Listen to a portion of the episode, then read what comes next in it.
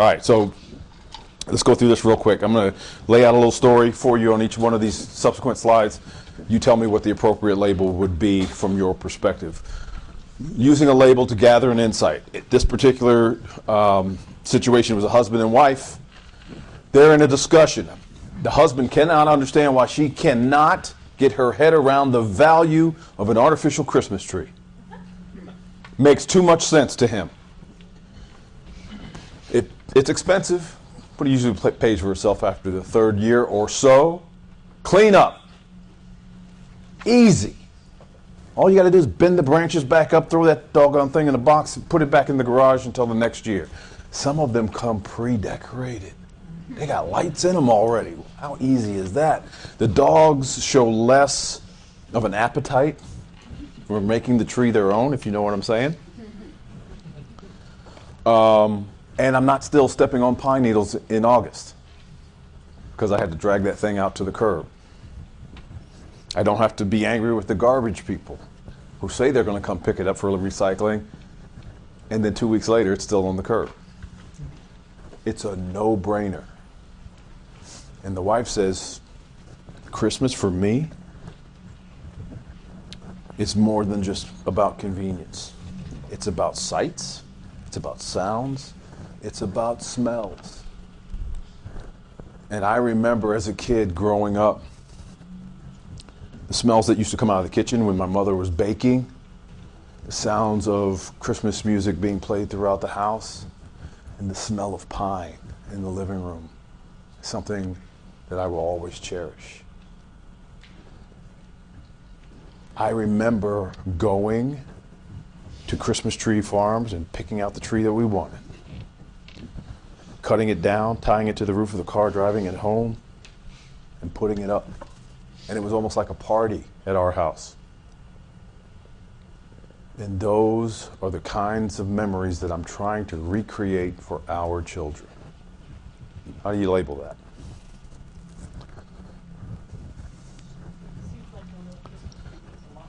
Seems, she said, seems like a real Christmas tree means a lot to you. Actually, the label that he hit her with was it seems like you had real Christmas trees growing up. And then she went on about the power of a real Christmas tree in her childhood and the nostalgia that it created for her. So I, will leave it up to you guys to guess what kind of tree they wound up getting. I thought you were going to tell us how we talked to her Nope. He, he, he backed down from that one. How about, it seems like you're stuck in the past. Yeah, that would have gone over well. So, hey, real quick, I want to I want to I want to highlight that for a second. What was your label?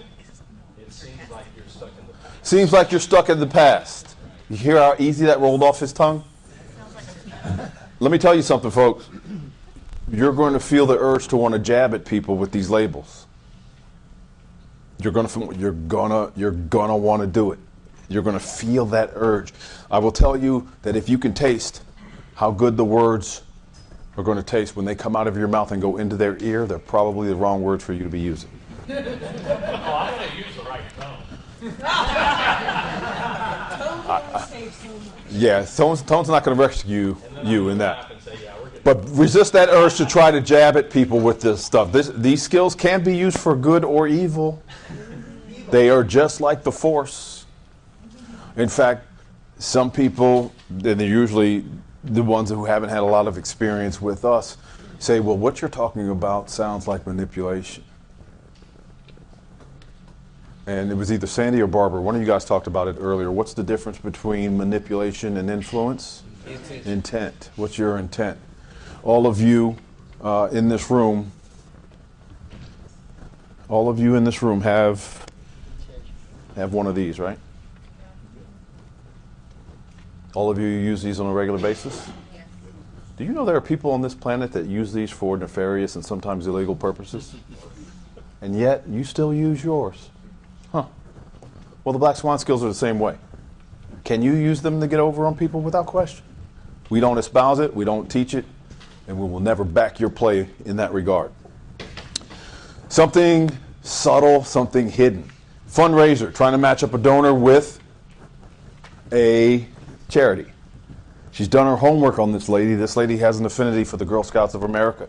So she's put together a portfolio of five to six projects. Hanging in the balance is 5K. She brings the woman into the office. They sit in the conference room. She opens the portfolio and she starts to slide projects, proposals, ideas across the desk. And this is what she's getting from the other side of the desk.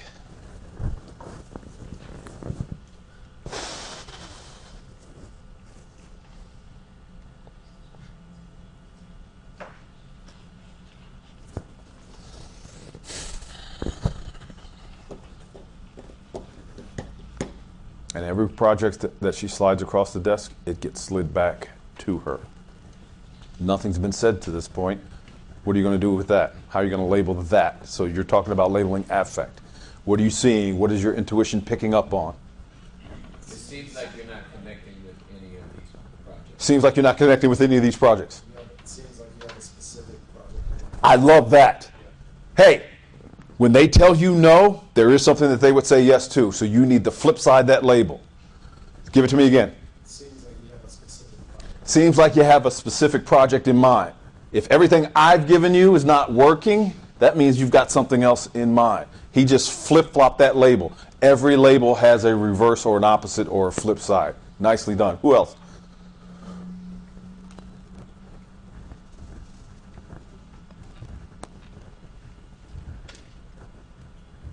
What are you picking up on? She's shaking her head, she's furrowing her brow, she's pursing her lips. Maybe you missed it. Maybe you need to say, what else is important? Uh uh no question. Your intention is good, put it in the form of a label. It seems like something else is important. Perfect. In the back. Seems like you have your doubts about this. Seems like yeah, all you guys are all doing fantastic. What she hit her with was, I'm sensing some hesitation with these projects. Now, see, you picked up. Somebody's paying attention. She says, uh, "I'm sensing some hesitation with these projects." Well, the, this person, this this fundraiser, she had been around the block with us for many years, and she was at an expert level, if you will, at the time. And so she had started to experiment with some different language. I'm, pe- I'm keeping you guys in a box right now because I want you to get your sea legs under you. Once you get your sea legs under you, you're well beyond 67 repetitions, then you can start to play with it. She, says, I'm sensing some hesitation with these projects. The response that she gets is, yes, there is hesitation with the projects. I'll tell you why. I know for a fact that these projects are going to be held in a public place. If these projects or these uh, programs are held in a pl- public place, the likelihood that girls who are not affiliated with the Girl Scouts of America are going to take part in it. it is very real, and I do not want my money going to support a program where the girls aren't 100% vested in the Girl Scouts of America. How do you label that? Sounds like you really love the Girl Scouts. That's a surface level. Not bad, not great. Somebody go deeper. What is she really saying? Sounds like the Girl Scouts of America have made a difference in your life. That's going on a deeper level. What else? Some- Somebody give me something different. Sounds like you want a private venue. So, sounds like you want a private venue. What else? Sounds. Who said that? Beautiful.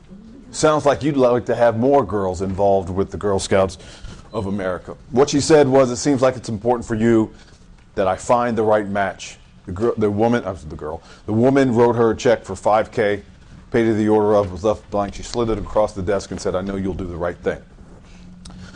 Mm, mislabels. When something doesn't add up, something is confusing you. This is a uh, mixed-use building in a historic area of this town. Nothing's going up, nothing's getting torn down. The building is at 98% occupancy. Basically, people are lined up around the block to become tenants of this building. And for all intents and purposes, the owner is in the build in the basement printing money. And the building is for sale. You're a real estate agent, new to a brokerage. They give you this as a lead. What do you want to know right off the bat? That's what I want to know. If this is a mixed use building in a historic part of town and he's printing money in the basement, why would he ever sell this building? I want to know. Our guy knows that the question why makes people defensive. So he doesn't want to make the listing agent defensive. So he formulates a mislabel. And he says, it seems like the seller must not have confidence in the future of this market if the buyer or seller is trying to sell this cash cow. He didn't know if it was correct or not, but he threw it out there. The response that he got from the listing agent was no. Inexperienced real estate agent, that's not what it is at all. My client is underwater on several properties. And he's got to start liquidating as fast as possible. The desire to correct is irresistible. There is no way that you can convince me that the seller gave the listing agent permission to release that kind of information to anybody, let alone a prospective buyer. And so, he quickly realized that he could get this building for pennies on the dollar. He ran back to his brokerage, and that's exactly what they did. They wrote up the contract and bought the building for pennies on the dollar. He missed something, though. What did he miss? The other deals, What other deals? the ones that were underwater. Don't be so sure about what you want that you wouldn't take something better if it came along.